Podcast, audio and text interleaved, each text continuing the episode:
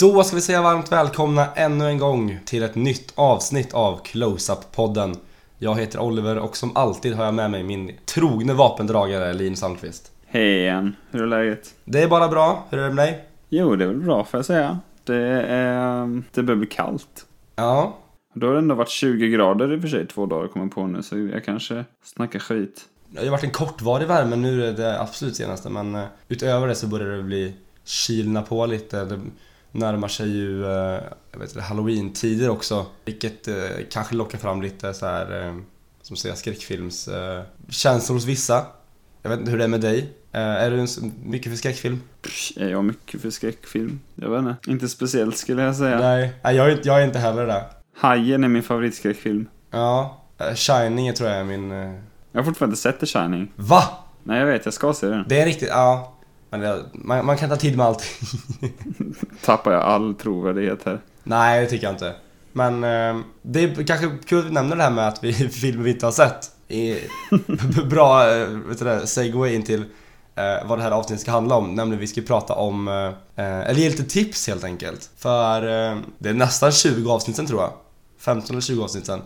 Så hade vi en podd där vi tipsade om fem lite mer obskyra, eller vad vi ansåg var lite obskyra eh, filmer. Som vi tyckte förtjänade eh, att ses, eller att man ger dem en chans liksom att kolla på dem. Eh, och vi har väl tänkt göra någon slags repris på det idag. Nämligen tipsa. Vi har valt ut tre filmer var. Som där vi dels tror att den andra inte har sett. eh, Men som vi även tycker att ni som lyssnar ska, eh, eller kan kika på. Eller hur?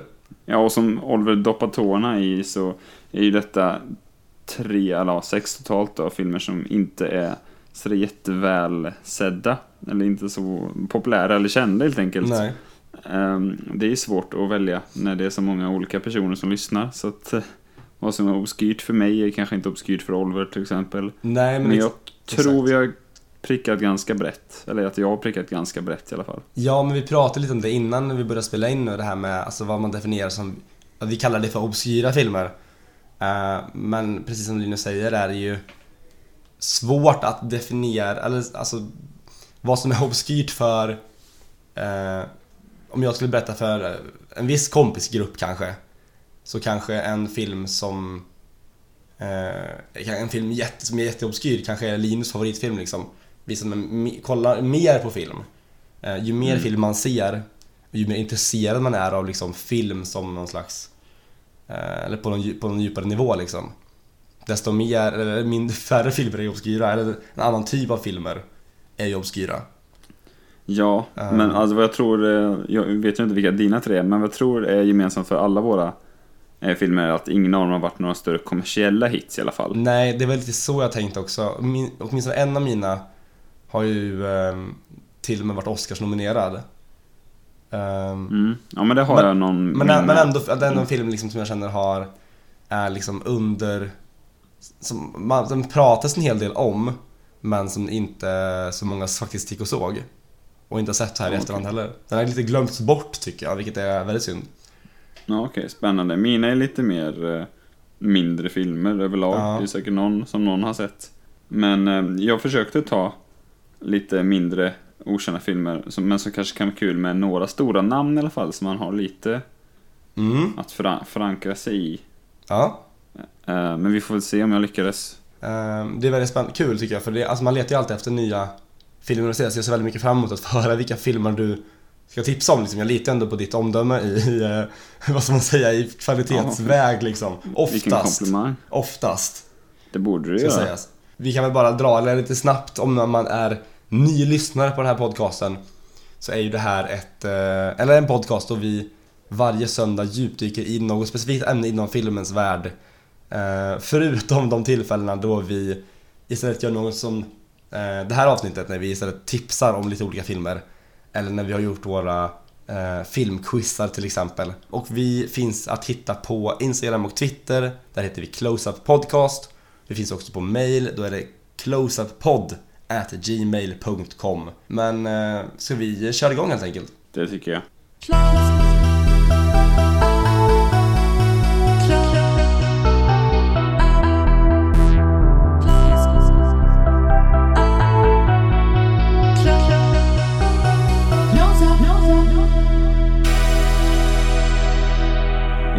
Min första film är en regidebut och kom 1976. Jag tänkte jag skulle börja lite längre bak. Eh, regissören heter Alan Parker som senare kommer göra The Commitments som jag ju faktiskt pratade om i vårt, vad var det, vårt andra avsnitt var det vi snackade favoritfilmer. Ja, andra eller tredje tror jag. andra, andra eller tredje. Mm. Eh, och gjorde även sen Mississippi Burning med Gene Hackman och Willem Dafoe. Den kanske fler har sett. Den är väldigt bra. Den är väldigt bra. Men hans första film var eh, en väldigt spännande film. För det är en, eh, en gangsterfilm som utspelar sig i New York som heter Bugsy Malone. Ja, Det som är speciellt med den här filmen är att det är en musikal och alla roller spelas av, av eh, skådespelare som är under 16 år gamla. Eh, I rollerna är det inte så många kända. Det är framförallt Jodie Foster som sticker ut. Eh, som dessutom samma år då varit nominerad för Taxi Driver. Eller det var då hon slog igenom. Eh, men den, den kom alltså samma år, 76. Mm. Eh, annars är det Scott Bio, Flory Duggar och John Cassisi som spelar de stora, de stora rollerna och vad jag vet så är det ingen av dem som har direkt breakat senare. Nej. Ehm, ja, alltså, jag såg den här filmen när jag var liten för att min, mina föräldrar gillade den. Så Mhm. vi fick se den. Eh, den är väldigt, väldigt charmig. Den har väldigt, väldigt bra musik. Och är väldigt barnvänlig. Och det är ju väldigt sällsynt med en barnvänlig gangsterfilm.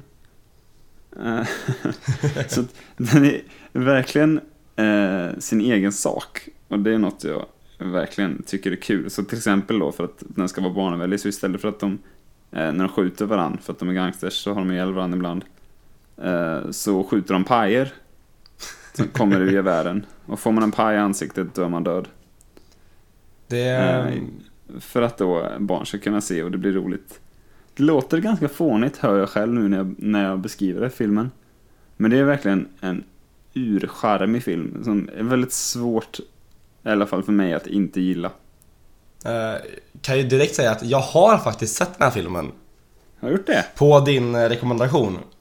Fuck. Eh, ehm, så jag har faktiskt sett den. Det är något år sedan ungefär. För du har, du har pratat om den många gånger.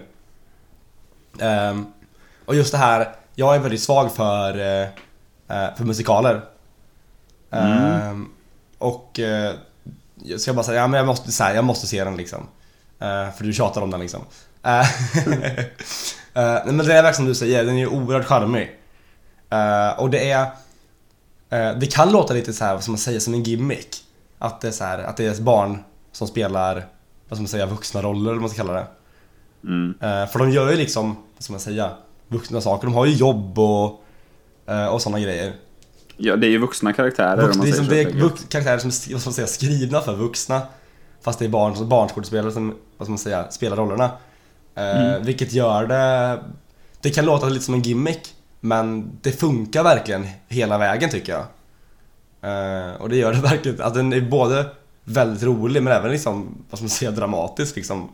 Eh, och den tappar Mm. liksom inget av drama, eller den tappar ingen drama, dramatik, dramatik på grund av på grund av skådespelarna liksom, vilket är väldigt, väldigt bra gjort av regissören också tycker jag. Det är ett jävla mm, märklig och våghalsig regidebut också. Mm. Eh, och det är ju väldigt imponerande. Alan Parker är ju en, en regissör som ni förstår att jag tycker mycket om. Eh, främst då på grund av Commitments, men även då Mississippi Burning och Bugsy Malone då, som vi pratar om nu. Mm. Eh, tricket med den här filmen, den kan vara lite svår att få tag på ibland kanske. Eh, jag har den på Blu-ray hemma, men jag köpte den utomlands, eller jag beställde den. Och jag tror inte den finns på typ så Netflix eller liknande. Vad jag Nej, vet i den alla finns fall. inte på Netflix. Inte senast jag kollade i alla fall. Men den går väl säkert att köpa på iTunes och sådär kan jag tänka mig. Ja. Men eh, det Ja, är värt det att, att leta upp den. Den är verkligen värd Mm, att måste hitta om man vill få tag på den. Ja, verkligen. En, den har väl utvecklat någon sorts liksom, kultföljning genom åren. Men var ju på intet sätt någon eh, kioskvältare när den kom. Den fick någon Oscar-nominering för, jag vet inte om det var för musiken i stort eller om det var för en speciell låt. Nej okej. Jag ska, jag ska se här. Nej, det var, ja, det var för musiken i stort. Ja. Musiken som i övrigt, är, eller i stort sett, är väldigt, väldigt bra. Filmen igenom skulle jag vilja påstå. Mm. Som är komponerad av Paul Williams. Eh, lite osäker på vad han har gjort i övrigt. Men här gjorde han ett jävla jobb i alla fall måste jag säga. Ja, men den är, den är väldigt, väldigt charmig. Eh, och eh, Jodie Foster är ju väldigt, väldigt bra. Hon är ju fantastiskt bra i Taxi Driver också som du nämnde tidigare. Mm. Ehm, och det är kul, att- det är alltså uh, Jodie Foster är väldigt intressant tycker jag. Det är kul att se liksom, som man säger, barnskådespelare som växer upp och fortsätter vara liksom eh, både verksamma inom film, uh, vad ska man säga, filmindustrin men ändå verkar ha liksom som man säger, klarat sig bra eller vad man säger. Ofta är det ju så här, man får höra om uh, Alltså barnskådisar är ofta så att de har typ drogproblem och typ, vad ska man säga Ja men inte är så aktiva längre i när de växer upp. Eller jobba med något helt annat. Ja exakt, att de slutar liksom eh, ehm, Att de kanske bara gör en film Eh, Det som kommer in i mitt huvud direkt är ju han som, pojken som spelar Danny i, eh, i eh, The Shining Ja, Det är ju den enda filmen han har gjort liksom jag har hört det. Det är väl likadant hon som spelar Newt i Aliens. Ja, precis Jag läste, jag läste, det var väl inför vi snackade om Aliens, eh, antar jag. Mm. Så läste jag om henne i alla fall. Hon eh, gjorde inget mer sen. Jag vet inte, hon kan ha gjort någon sån reklam eller sånt där bara. Men, Ja, men den varenda långfilmen är jag ganska säker på. Och hon jobbar typ så här på mellanstad, som mellanstadielärare nu. ja men det, det, är kompis sam, Sigourney Weaver. det är samma som, eh, vad heter det? Ehm, han som spelar Danny, jag kommer inte ihåg vad han heter, den skådespelaren Men han har ju- gjorde ju bara den filmen och nu så är han typ så universitetsprofessor i historia eller någonting Ehm, Kungen då. Jag läste nyligen någon, någon, eh, heter det, någon rubrik på någon hemsida. Att eh, det kommer ju en uppföljare till, eller en, eh, vad ska man säga, det finns ju en uppföljare bok till The Shining som heter Dr. Sleep. De ska göra film på den med nu. det är på gång en film där uh, Ewan McGregor ska spela huvudrollen. Eh, Och han ska spela då vuxna Danny. Ehm, Jag har inte läst boken så jag vet inte vad riktigt vad den handlar om. Men det handlar i alla fall om att Danny är typ Jag antar att han är vuxen och kommer tillbaka till hotellet eller någonting. Det låter som Ehm, det. Och ehm, eh, Då stod det i artikeln i alla fall Att eh, de hade varit i kontakt med eh, originalskådisen som spelade där Danny. För att typ få honom till någon cameo eller någonting antar jag. Så kanske så gör han... Eh, jag läste inte hela artikeln ska jag säga. Så jag vet inte om han eh, sa nej eller om det, det är någon cameo på gång kanske Det känns lite otänkbart. Om inte annat så är väl han värd att kontakta eh, för Ewan McGregor kan jag tänka mig. Ja men lite så Bara Eh. för att, eh, jag vet inte, skådespelare gillar ju att intervjua och hålla på med research. Ja exakt Känns ju väldigt naturligt att snacka med honom om man vill. Jo precis Han var ju väldigt ung eh, när de spelade in The Shining eh, Så jag vet inte hur mycket Ja, man han var minns inte gammal va? Nej han är ju rätt liten eh, eh, där Ja. Men eh, ja. Men Bugs Malone av Alan Parker. Se skiten. Riktigt skarp. Ja, ska vi hoppa in till min första film? Jajamän. Eh, ja, men jag, kör, jag kör på samma sätt som du att jag tar eh, den äldsta filmen först. Kör hårt. Ehm, och det här är en film som ehm, om då Bugsy Malone som du nämnde är en väldigt bar- en barnvänlig film så Mm. är ju eh, min film som jag ska prata om inte alls barnvänlig. Eh, och det är filmen Possession från 1981. Har du sett den filmen? Mm. Jag har aldrig talat om den ens. Nej. Eh, det är en eh, typ, vad ska man kalla det? Ja men psykologiskt skräckdrama typ. Och det är regisserat av Andrei Suwalski. Eh, och i huvudrollen så Sam Neill spelar huvudrollen faktiskt. Kung Sam Neill Eh, alltså. och jag visste att jag vet att du gillar honom så jag tänkte att det här, det här är en bra film att tipsa. Finns det eh, folk som inte gillar honom? Oh, i så fall. Ehm, den är, den utspelar sig i, det är typ en tysk-fransk samproduktion. Och utspelar Mhm. sig i Berlin. Ehm, och den handlar om, vad heter det, Sam Neill som han är typ en, han är så spion typ. Ehm, men det handlar inte alls om det utan han är spion och han kommer hem. Och då upptäcker han att han, eller han börjar så här eh, förstå att hans eh, fru som spelas av Isabelle Adanji eh, är otrogen. Eh, och så handlar Aha. det om eh, när deras typ, eh, vad ska man säga, äktenskap typ faller isär. Men då den lilla typ, vad ska man säga, skräcktwisten är ju att, vad ska man säga, det antyds mer och mer att det inte är någonting naturligt hon har att göra med. Eh, och det hon kanske är, inte är, eller det hon kanske är otrogen med, kanske inte är eh, fullt naturligt. Om du förstår vad jag menar. Det finns eh, ett eh, skräck, eh, lite såhär Cronenbergskt eh, element i det hela. Eh, som, gör, som, tar, som tar det till liksom nästa nivå av eh, eh, bara konstigt liksom. Det låter ju kul ju.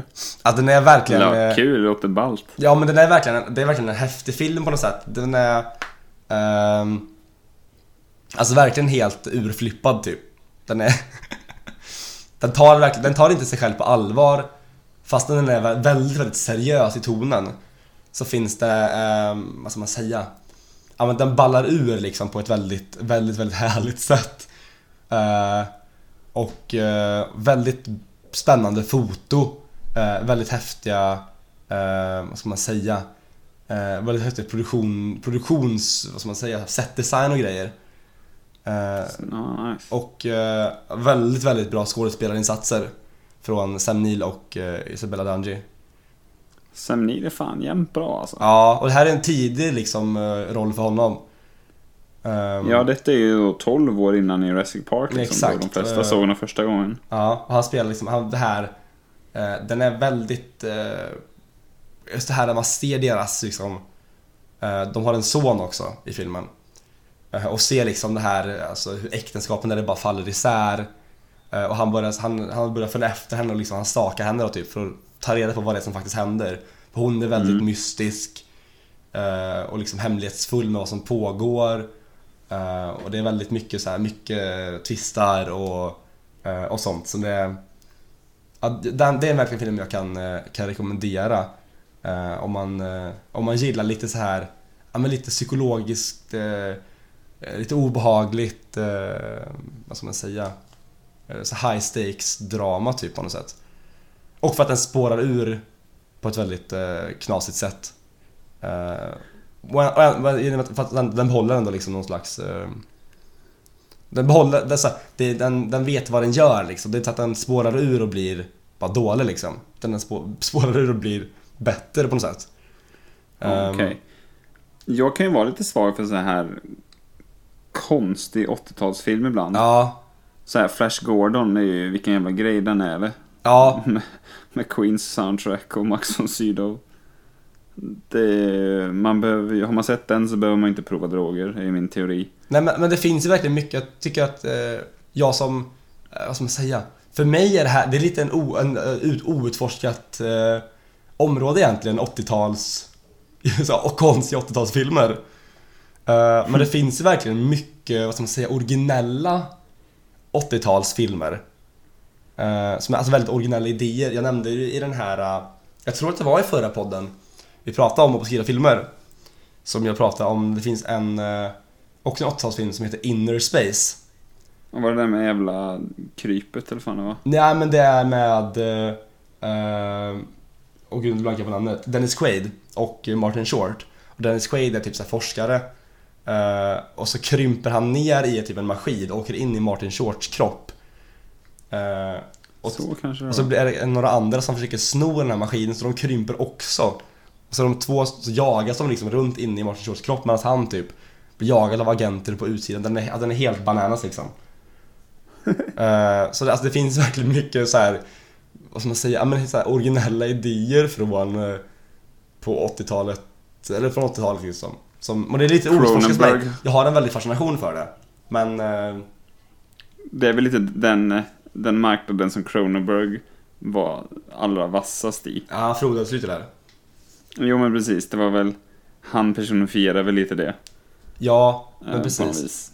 Men, men just det, här med- om man ska tillbaka till Possession så eh, Det finns väl, alltså det finns ändå Gillar man eh, som sagt Cronenberg, gillar man John Carpenter Så är det här också det här, det här är verkligen en eh, I den, eh, vad ska man säga I samma led som de regissörerna eh, Så gillar man eh, Dave Cronenberg och eh, ehm, eh, John Carpenter så kan man, ska man verkligen checka in eh, eh, Possession från 1981 Finns det någon så här, lite nyare, modernare film du skulle kunna likna Possession med lite? Eller? Så att man Ehm. gillar typ X-Machina så gillar man Possession eller något annat.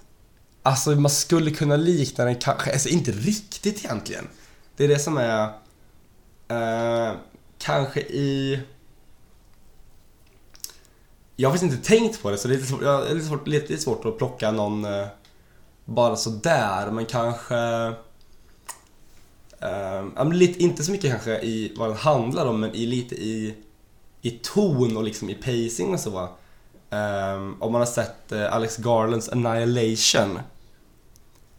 Eh, Som släpptes tidigare i år på Ja. Netflix kan vi meddela. precis. Um, Okej. inte spännande. alls att den har samma nivå av eh, science fiction eh, eh, Science fiction liksom. Men i någon slags existentiell eh, grubbleriton. Om Samma förstår. känsla tänker du? Ja, eh, och det här lite med en relation. ehm, Fast nej, det kanske inte är en jättebra liknelse men alltså åt det hållet kanske. Okej, Eh, spännande. Den, den fokuserar väldigt mycket på relationen. Eh, Vilket jag tycker är väldigt, eh, väldigt effektiv i att göra i en skräckfilm just. Mm. Eh, Den är liksom inte full on skräckfilm. En annan film man kanske kan likna med är ju om man har sett Rosemary's Baby. Ja, okej. Eh, Den, ehm, den, de kanske är lite mer eh, åt samma håll. Ehm, Alltså någon slags skräckdrama typ. Så fokus kanske är mer, är mer på drama än, än skräcken liksom. Mm. Ehm, Spännande. Ja, men Possession i alla fall, det är mitt, eh, mitt första tips. Ja, ballt. Ja, Det får vi se någon gång. Eh, då då till min andra film som faktiskt också är en regidebut.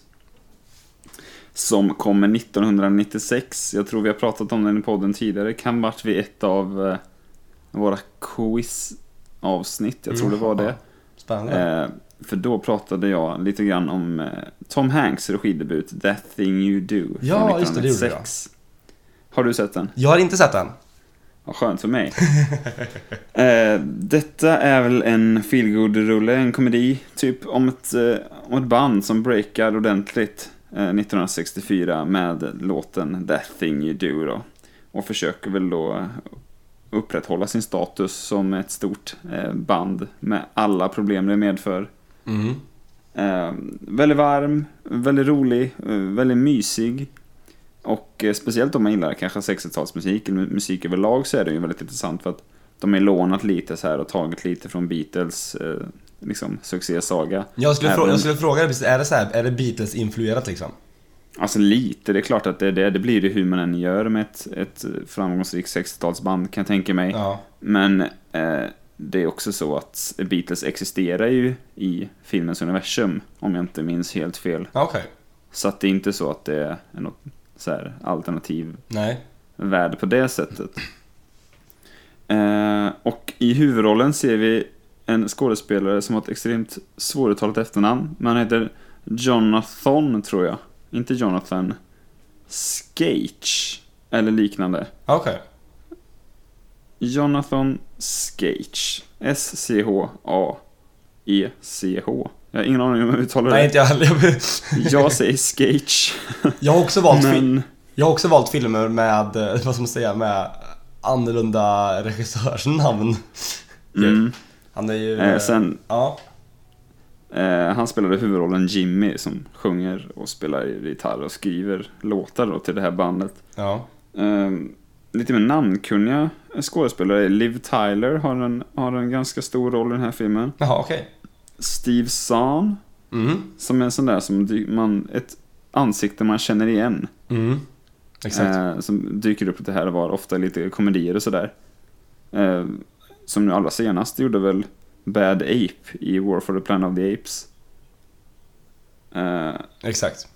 Ja, precis. Och då Tom Hanks har också en roll såklart. Han spelar då det här bandets manager. Sen är det hans son Colin Hanks med.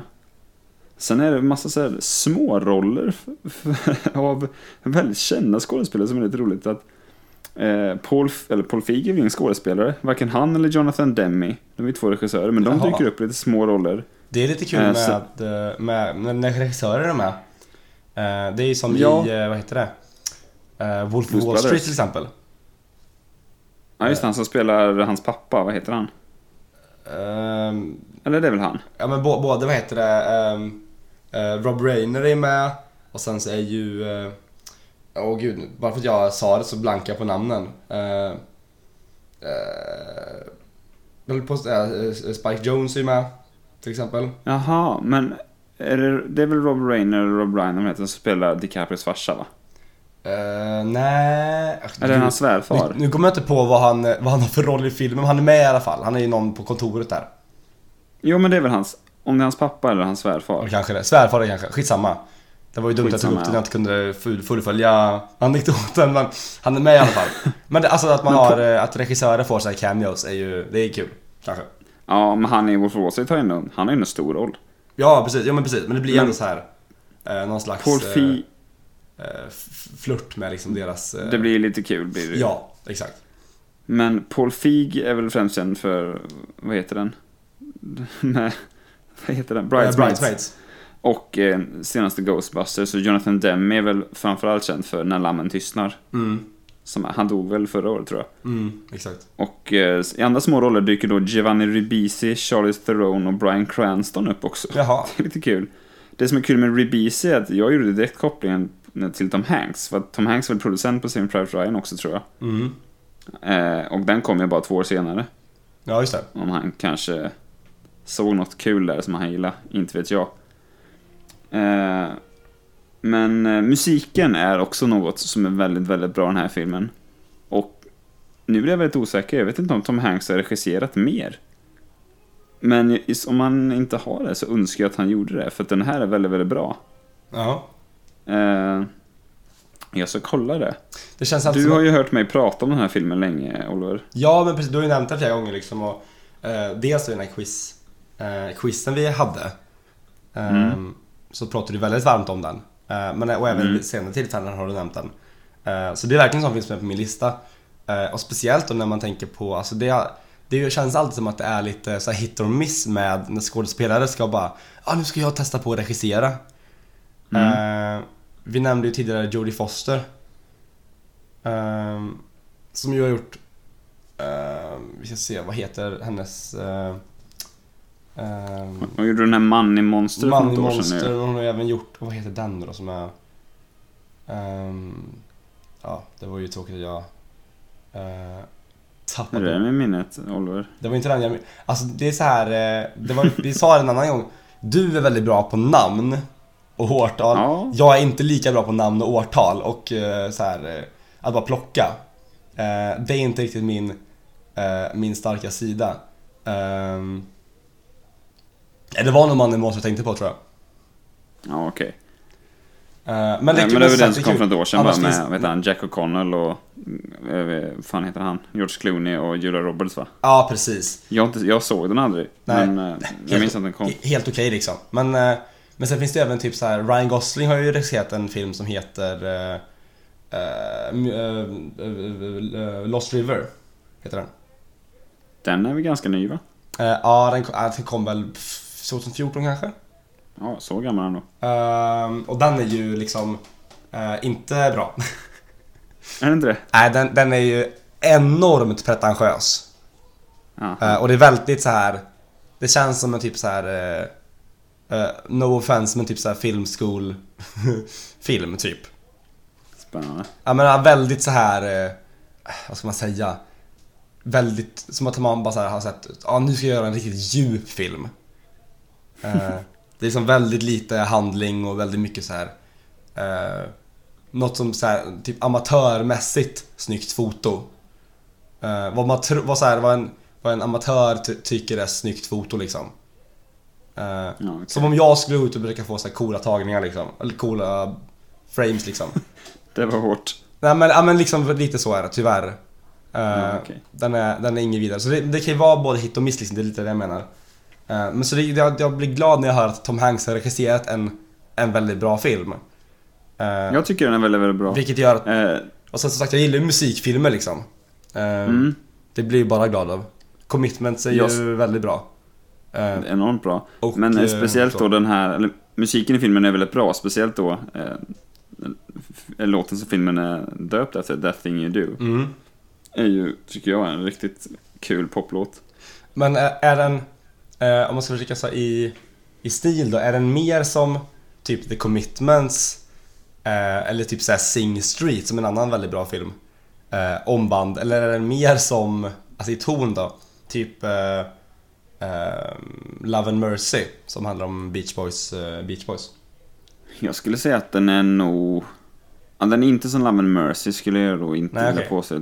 Den är nog närmare commitments Okej. hållet i så fall. Ja, Men eh, eh, lite med det här fluffiga som, som Sing Street har. okej. Eh, på det. Den har inte lika mycket edge som Nej. commitments har Ja, okej. på det sättet. Men eh, annars så kan jag ändå se vissa likheter så. Ja.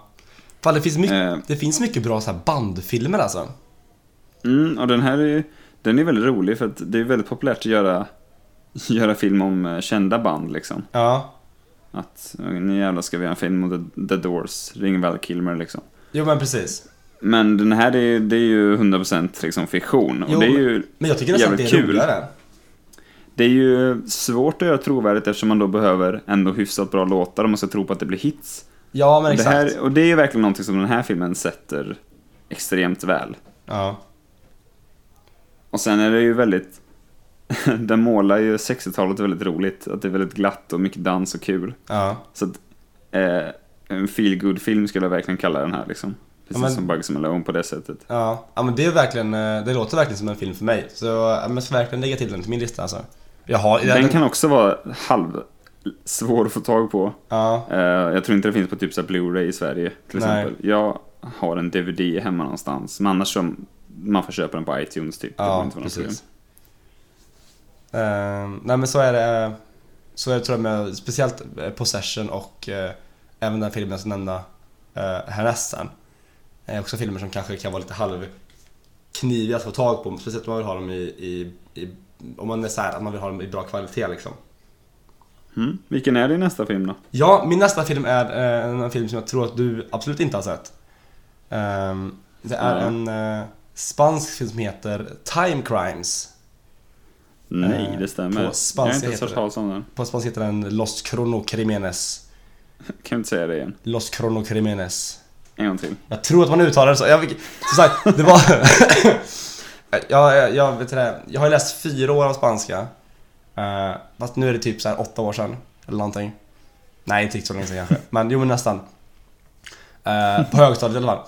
Eh, jag kan inte ett ord spanska alltså. Jag, är jag fattar inte, varför, varför läste man ens språk på... Jag hade spanska som C-språk. Ja. Men läste du, du läste Bara språk för på att få några gymnasiet också? extra poäng. Ja, jag läste ju italienska och tyska på gymnasiet. Okej. Och så läste jag lite extra spanska på högstadiet för då fick man några extra poäng och det tyckte väl jag att det var en bra idé Ja. antar jag. Jag, vet, jag läste ju eh, tyska som C-språk, men jag läste bara en termin, sen hoppade jag av för jag tyckte att det var tråkigt. Typ så gjorde jag med spanska också. Ja. Så jag läste hela nian tror jag. Ja. Men som sagt i alla fall, eh, spanska är inte mitt, min starka sida. Men Los Cronocrímenes i alla fall heter den här filmen. Ehm, och det är en... ehm, den faller inom min, jag tror alltså nästan att det är min absoluta favoritgenre av filmer. Eh, och en genre som jag verkligen har försökt se. Jag tror att nästan att jag har sett alla tidsresefilmer som gjorts på 2000-talet. Åtminstone som är värda att se. Lågbudget tidsresefilmer. Ja, tidsresefilmer överlag. Som vi pratade om tidigare här, i den här podden så... Primer. Ja, men jag älskar ju till exempel Primer och typ Edge of Tomorrow. Ehm, Looper. Looper är också en sån, alltså jag, jag det vet inte, det är någonting med tidsresefilmer som jag bara så här. Jag älskar tidsresefilmer, Coherence. Um, äh, Coherence är inte riktigt en tidsresefilm men i, i, i alla fall, Time Crimes. Eh, den är skriven, regisserad och ha- skådespelad av en snubbe som heter Nacho Vigalondo. Eh, Vilket jävla bra namn. han heter Nacho i förnamn, vilket är jävligt fräckt. Varför inte? Eh, och huvudstaden spelas av en skådespelare som heter, han har inte gjort så mycket mer, men han heter Kara Elejalande kanske. Eller något. Eh, men i alla fall. eh, jag har inte jättemycket att säga om den här filmen. Mer än att jag tipsar helhjärtat om den. Om man är ett fan av tidsresefilmer. Eh, det handlar i alla fall om en man som heter Hector och han, vad ska man säga, han fastnar i en tidsloop helt enkelt. Ehm, och eh, måste, vad ska man säga, ehm, han, eh, han kommer till, eh, han blir lurad på något sätt i, att sätta sig i en tidsmaskin helt enkelt. Och så färdas han tillbaka i tiden en timme. Eh, Och sen så måste han hitta ett sätt att liksom stänga den här loopen. För det blir bara fler och fler av honom själv liksom, är ni med? Ballt. Det är liksom, vad ska man säga, någon slags basic premiss för det här. Och det finns även en, eh, en, eh, en han som, eh, någon snubbe som bor på det här området och han som driver den här, eh, eh, vad ska man säga, han som släppte in honom på det här labbet typ.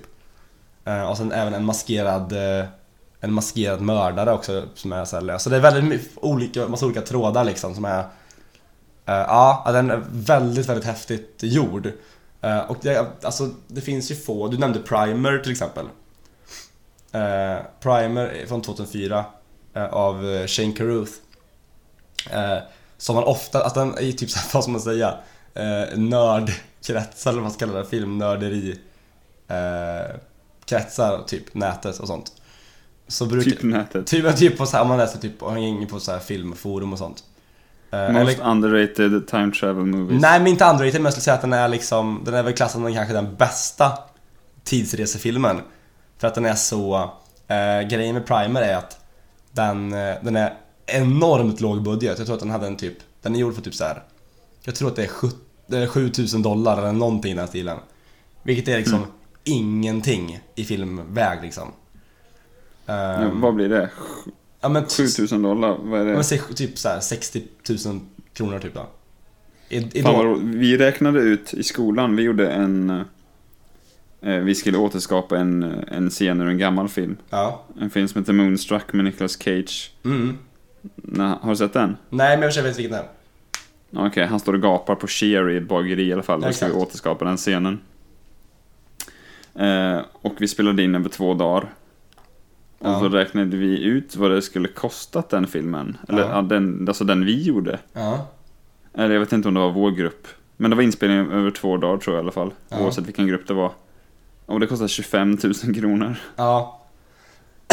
Det säger, då får man lite, lite grepp om hur, hur lite pengar de gjorde Primer för. Ja, men exakt. Eh, Och den, och den, eh, dels, känns att den är väldigt lågbudget. Fast den, alltså den ser inte lågbudget ut. Eller den gör det ju, men liksom.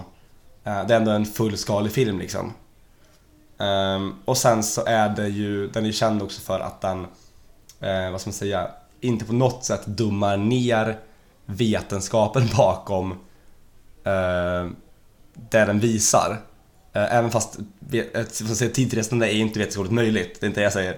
Men eh, det är som att säga språket de använder i filmen eh, är liksom inte neddummat och de förklarar egentligen inte heller vad som händer.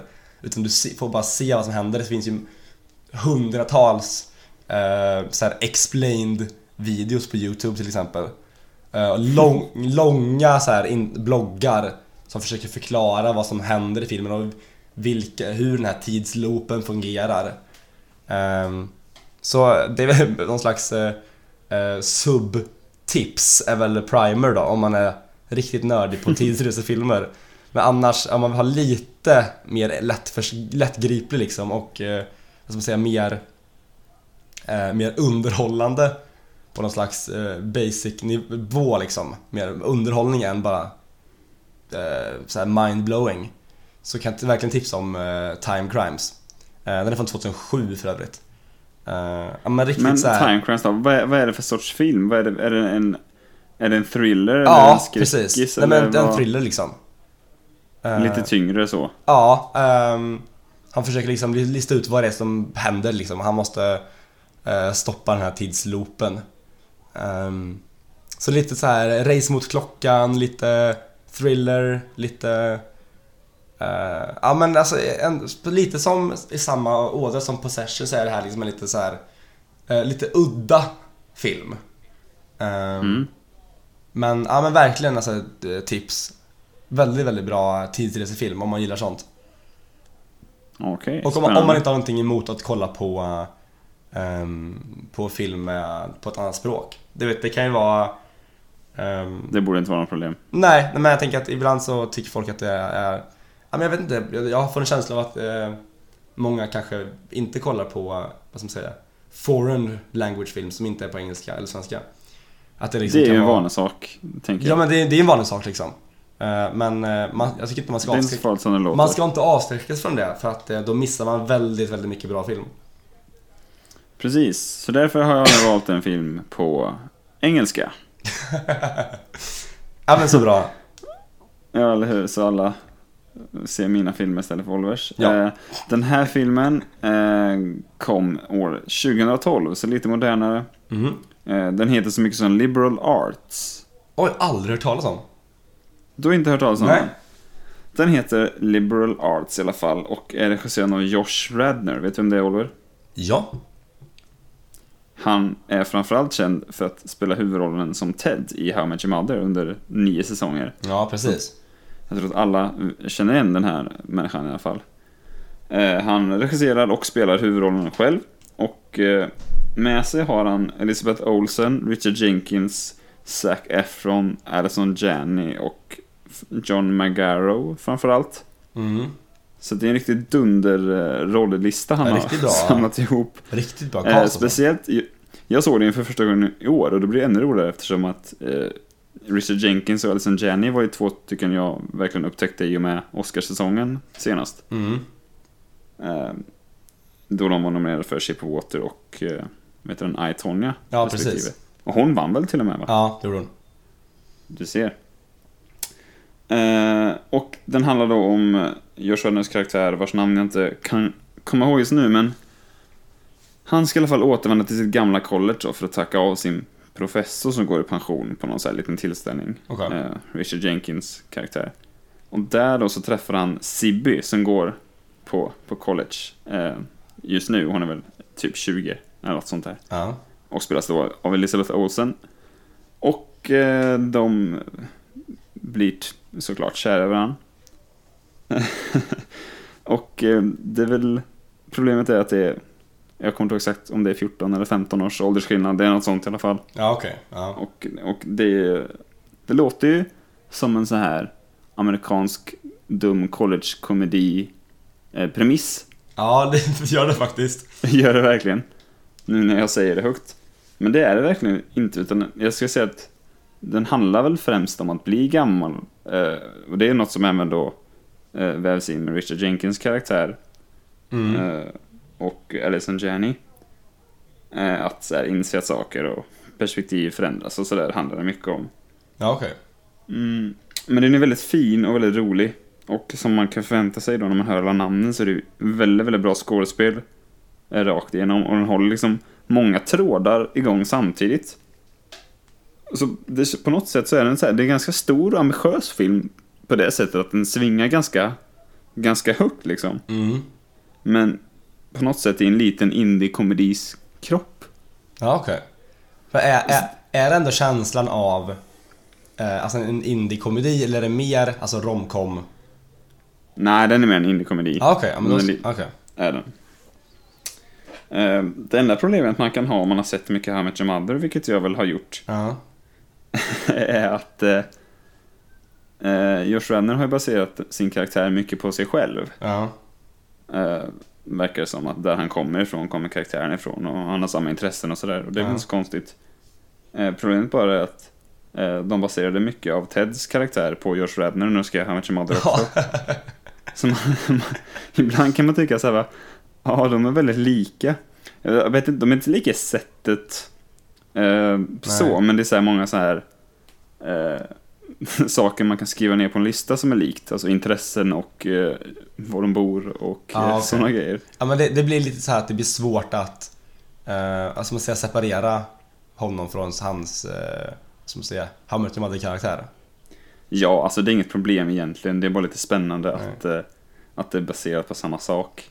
Ja, Eh, det är inget som stör. nej Men det okej. är någonting man, man hajar till på om man har sett How Your Ja. Mother. Men jag glömde det ganska fort i alla fall. Det kan ju vara lite så att det är... Det, det tror jag att det kan vara lite problemet med skådespelare som har eh, jobbat inom TV tidigare. Eller kommer liksom från en TV-bakgrund. Mm. Eh, speciellt i en typ serie som How Your Mother. Där, eh, eh, vad ska man säga, den, alltså en, vä- en välkänd serie som många har sett eh, och som har kanske hållit på i många, många år. Då kan det vara svårt för dem att liksom bryta ut och göra andra roller. För folk, man köper liksom inte dem som någonting annat, förstår du vad jag menar? Jag fattar precis vad du menar. Det är lite som, eh, ja men, eh, vad heter han som spelar, eh, Matt LeBlanc till exempel. Som spelar Joey i Vänner. Eh, Ja. Jag såg honom i, han är med i den filmen Lost in Space. Ja, Eh, just det. Men man ser ju bara, jag ser ju bara Joey liksom. Jag köper inte honom som så här, någon slags actionhjälte liksom. Jag gillar ju inte Jennifer Aniston, men hon har ändå lyckats få en framgångsrik filmkarriär. Ja men verkligen, Det det, kan man finns, inte det säga finns något verkligen, eh, verkligen eh, alltså, eh, undantag liksom, eller så. Det är inte en regel, men jag tänker det finns ändå någon slags eh, ehm, En annan är ju typ, men också från How I Met Your Mother um, Åh gud, nu tappade jag namnet Jason Segel. uh, Nej, andra Neil Patrick Harris. Ja, Neil Patrick Harris Eh, Han är med i Gone Girl Ja. eh, i en helt annan roll Ehm, Men där hade jag också svårt att så här, vad ska man säga, det var svårt att liksom separera honom eh, från, från hans karaktär liksom, från Barney. Problemet i Gongol är att Barney är så himla liksom, förknippad med att ha på sig kostymer och sånt. Ja, Han har ju bara på sig kostym hela tiden i Gongol. ja men exakt. Och det är lite likadant här i den här liberal arts. Att så här, men det är väl lite det jag var inne på, att han, han är lite akademisk av sig i båda filmerna. Ja, Eh, så att det, hon klär sig liksom i ganska liknande kläder och sådär. ja men det, blir det blir kanske det lite för ju inte. likt och speciellt när man kanske sett en karaktär eller sett en skådespelare i en karaktär som typ i en, eh, eh, vad ska man säga, i en serie så har man sett dem under så lång tid. Förstår du vad jag menar? Mm. Det är helt annat att se en, alltså en skådespelare som spelar en roll i en film och en annan roll, liknande kanske, i en annan. Du kan fortfarande separera ehm, karaktärerna, men har du sett liksom 100 timmar av en karaktär, då är den kanske mer förknippad. Vi pratade, vi, inte riktigt samma sak, men vi nämnde det när vi pratade om Mumien eh, för några veckor sedan. Med Cruise. Ja, precis. Eh, Att ehm, Jake Johnson, som spelar här, hans typ kompis som blir en zombie. Mm. eh, han spelar ju huvudrollen, eller en av huvudrollerna i eh, här tv-serien New Girl. Mm. Eh, som jag som har f- kollat på för mycket för att kunna liksom, det ska vara hälsosamt. Ehm, det, är också, det var lite min så här, min feelgood serie liksom. Ehm, Ja. Under lång tid. Um, och där, där hans karaktär heter Nick. Och han heter, alltså han heter Tom Cruise karaktär Nick i The Mummy. Eh, och jag är så van att se honom som en karaktär som heter Nick som är liksom knasig och dum. Och sen ska, ska jag köpa honom eh, som en seriös typ, vad ska man säga, som mercenary liksom. Eh, och det blir, Springer runt och skriker Nick. Ja men exakt, och det blir så här skitkonstigt. Eh, för man är så, det är så invant liksom på något sätt. Så det, där kanske det kan vara en... det är väl en tröskel att man måste kom, så här, bara kliva över liksom, kanske. How Much Mother-casten är ju jävligt rolig att analysera ur det här perspektivet. Det borde ju fan ett avsnitt av. För Jason Segel har ju gjort, gjorde ju till en början, han gjorde väl två eller tre fåniga komedier med Cameron Diaz. Ja, Och sen gjorde han ju den här eh, The End of the Tour, eller vad fan heter den? ja med, eh, med Jesse Eisenberg, han spelar... eh, eh, eh, David, eh, vad fan heter han? Författaren? David Foster nej. Wallace. David Foster Wallace, ja. Det, det är en fantastiskt bra film. Eh, Han är ju urbra han är också. kalasbra i den filmen, verkligen. Han är han är så bra i den filmen. Så han är ju helt, nästan inte oigenkännlig, men där glömmer man ju bort liksom Marshall och How Much Your Mother. Ja men verkligen. Och Kobe Smulders har gjort Avengers och typ eh, Jack Reacher Never Go Back. Ja, det är ju inte någonting man kanske skriver på CV det var ingen hit, men det är ju väldigt eh, annorlunda mot How Much Your Mother. Ja, exakt. Och jag, hon är ju visst, hon har en rätt liten roll i Avengers, men jag tycker hon är bra i den liksom. Eller, Ja, ja, ja. Där är det inget problem att hon har varit, spelat Robin Scherbatsky liksom. Nej men exakt. Och, eh, och det var dessutom eh, medan How Much Your Mother fortfarande var igång. Mm. Det är ju än mer imponerande tycker jag. Ja. Och vet du hon som spelar eh, Lily, Alison Hannigan. Mm. Hon gjorde American Pie före How Much Your Mother. Ja. Hon har inte gjort ett skit vad jag vet efter. Nej. Men hon är ju Ehm, rätt duktig. Nej, det är väl lite svårt. Det är väl, sam- det är väl lite så här. ehm, ja men som sagt, det, det finns ju inget sätt att dra åt ena eller andra hållet vad det gäller liksom ehm, om man köper någon eh, i en roll eller inte kanske har mer att göra med skådespelaren kanske eller någonting, jag vet inte. Men eh, det är väl lite som med eh, eh, Du nämnde Bryan Cranston förut. Mm. Ehm, han, nu har inte jag sett. Eh, han gjorde den här tv-serien Malcolm in the Middle. Som var en slags här familjesitcom när han spelar farsan. Mm. Eh, jag har inte sett den men jag kan tänka mig att om man har sett den serien så kanske det var väldigt svårt att köpa honom, eller åtminstone i början, Ja, som eh, eh, Walter White. Nu börjar han i och för sig som en farsa där också. jag kan tänka mig. Eh, men, eh, men, men han har ju verkligen lyckats bryta ifrån det sen. Eh, Han har gjort en hel del bra filmer efter också. Han, han är ju lite kameleontig av sig. Ja, han har han- lite så här. Hans utseende är ju... Det är ganska så här normalt. Ja, Han är lätt, har lätt för att smälta in tror jag. Men eh, Liberal Arts i alla fall. Ja, Se den. Det är riktigt, riktigt, riktigt smart.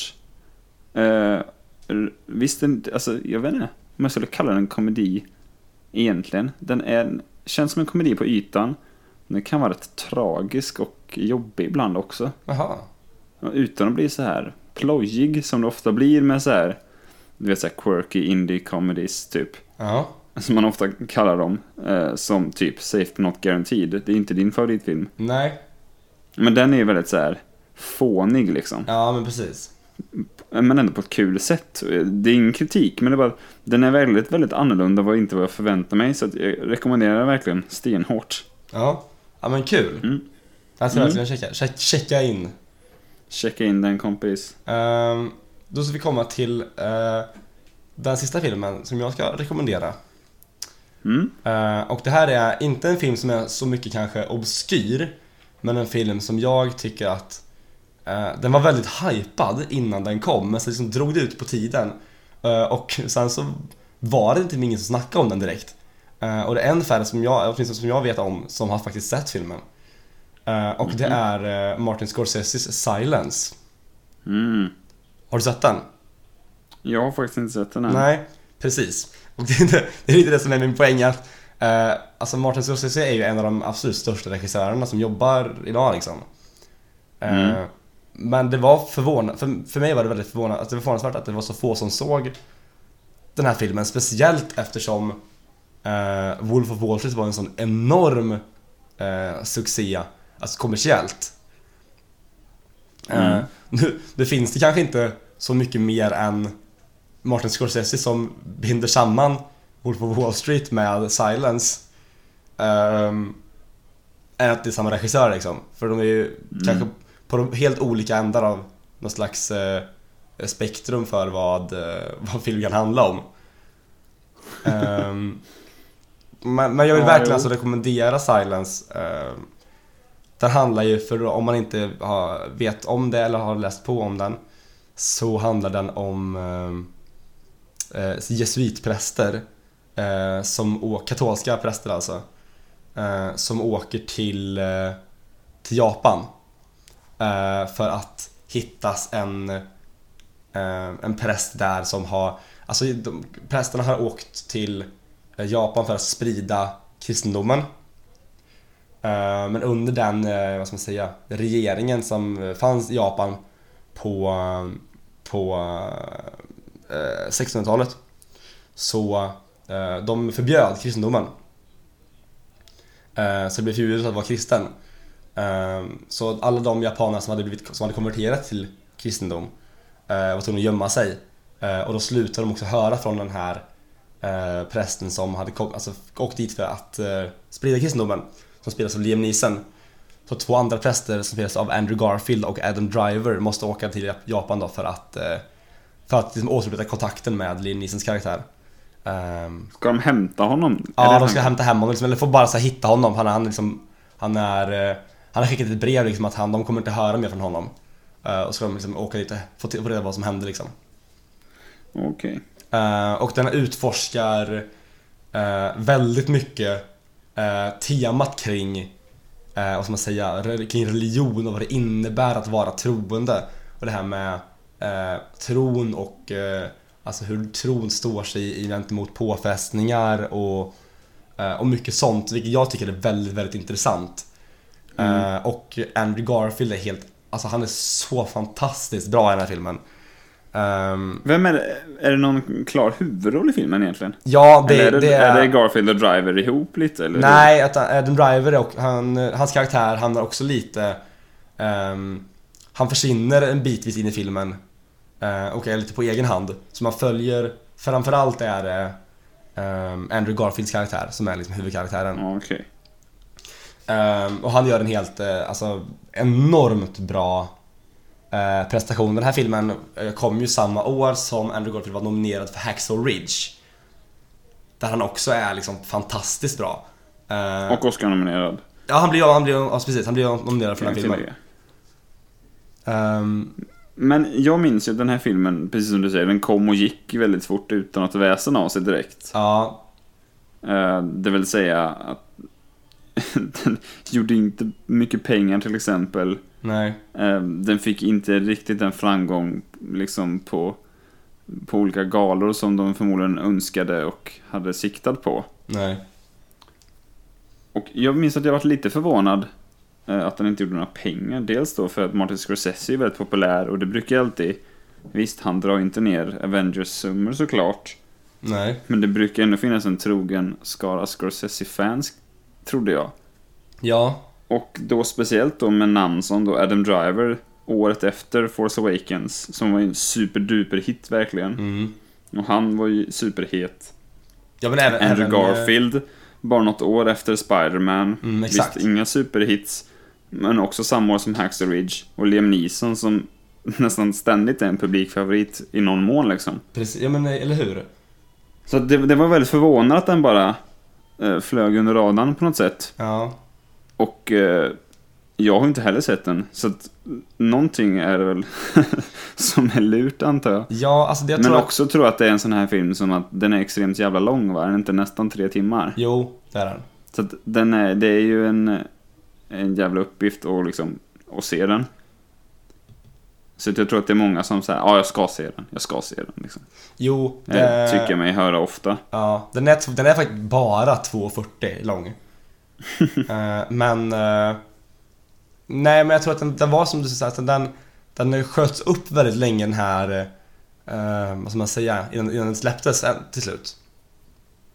Ehm, och det var hela tiden så här ja, att den var för lång liksom. Och jag- Men jag kommer ihåg, man läste liksom eh, rubriker som var så här eh, Martin Scorseses nya, nya cut av Silence är bara 3 timmar och 40 minuter liksom. så han, han trimmar ju bort mer och mer liksom från den för att få ner liksom tiden så att den kunde släppas liksom till en publik som skulle se den. Eh, men jag tycker, Kingsman 2. ja precis. Ehm, nej men som sagt, jag tycker det verkligen är synd för den är verkligen uh, oerhört, oerhört bra. Ehm, den är, det är en, vad ska man säga? Man, kan, man kallar det också för slow burn, alltså att det är en långsam, uh, långsam film. på sparlåga. Ja, precis. Att den liksom... Heter det sparlåga? Spårlåga? Sparlåga? vet faktiskt inte. Ja, ni fattar. Uh, nej men det, det, den brinner sakta liksom. Eh, men den brinner oerhört starkt om man ska dra metaforen hela vägen. Den, alltså, den utforskar... Blade Runner. Nej men den utforskar verkligen alltså det här eh, temat med liksom med tro och... ehm, och vad, vad man, det, de spelar, alltså Adam Driver och Andrew Garfield speciellt spelar eh, sina karaktärer väldigt, väldigt väl. Och man får verkligen empati eh, och sym, alltså sympati för dem. Ehm, de här karaktärerna liksom. Ehm, och, Just och, och vad, vad de går igenom liksom. Och det, och det här med ehm, kulturmöten eh, och, och, och religionsmöten och eh, vad ska man säga, vad, vad de liksom går igenom för att, eh, för att sprida sin, sin tro liksom. Och för att vara eh, trogna sin tro. Eh, så det, alltså det är verkligen intressant ur det perspektivet. Samtidigt som den är enormt snyggt filmad. Alltså det, det, det är ju, man märker att det här är hans, eh, Martin Scorseses, eh, alltså så passion project. Eh, för det, Han, det, jobbat, han hade väl jobbat på den väldigt, väldigt länge? ja, det den har liksom varit under utveckling i över 20 år tror jag. eh, Innan den släpptes. eh, 2016. Ehm, så den, den är verkligen så att man märker att varje detalj liksom är, liksom, är eh, så mycket eh, vad ska man säga, tid och omsorg har lagts ner på varje detalj i den här filmen. Ehm, och det är, det är en långsam film, den, den tar sin tid liksom att bygga upp det här. Eh, men eh, jag tycker verkligen att den är värd en chans. Ehm, om inte bara för att se väldigt, väldigt välregisserad film och väldigt bra skådespelarinsatser. Eh, och är man... Eller om inte annat för att se att eh, eh, Adam, Adam Garfield och Adam Driver har ju lite skymundan visat sig, i, i mitt tycke då, vara två av eh, sin generations absolut bästa skådespelare. Mm. Eh, så att utifrån det perspektivet tycker jag att jag ska se den så snart jag kan. Ja, alltså speciellt Andrew Garfield har wowat mig väldigt mycket senaste. Speciellt då i den här filmen, i uh, Hacksaw Ridge som också är en fantastiskt bra film. Eh, men även i förra årets eh, eh, Breathe. som regisserades av Andy Serkis. Hans debut va? Ja, hans regidebut. Um, där han spelar en man som får... Um, um, oh, gud, är det polio han får? Nej gud, nu tappar jag... Jag har inte sett Sjukdomen han får, men han, han, han sitter jävla, han är i alla fall i så respirator. Mm. Ehm, och um, eh, Claire Foy spelar ju hans fru där också. Ehm, Visst fan. han Så spelar, och även filmen är eh, helt okej, den är liksom så här lite halvsvajig, det märks att det är en regidebut kanske från eh, Andy Serkis håll. Eh, den, är, den är lite, vad ska man säga, överdramatisk kanske. Eh, å sina håll. Men, eh, men Andrew Garfield är fantastiskt bra, så jag, eh, han har verkligen växt fram till en skådespelare jag eh, ser fram emot liksom. Eh, precis som Ryan Gosling gjort de senaste åren. Han har varit Mm. bra alltså, under en längre period kanske.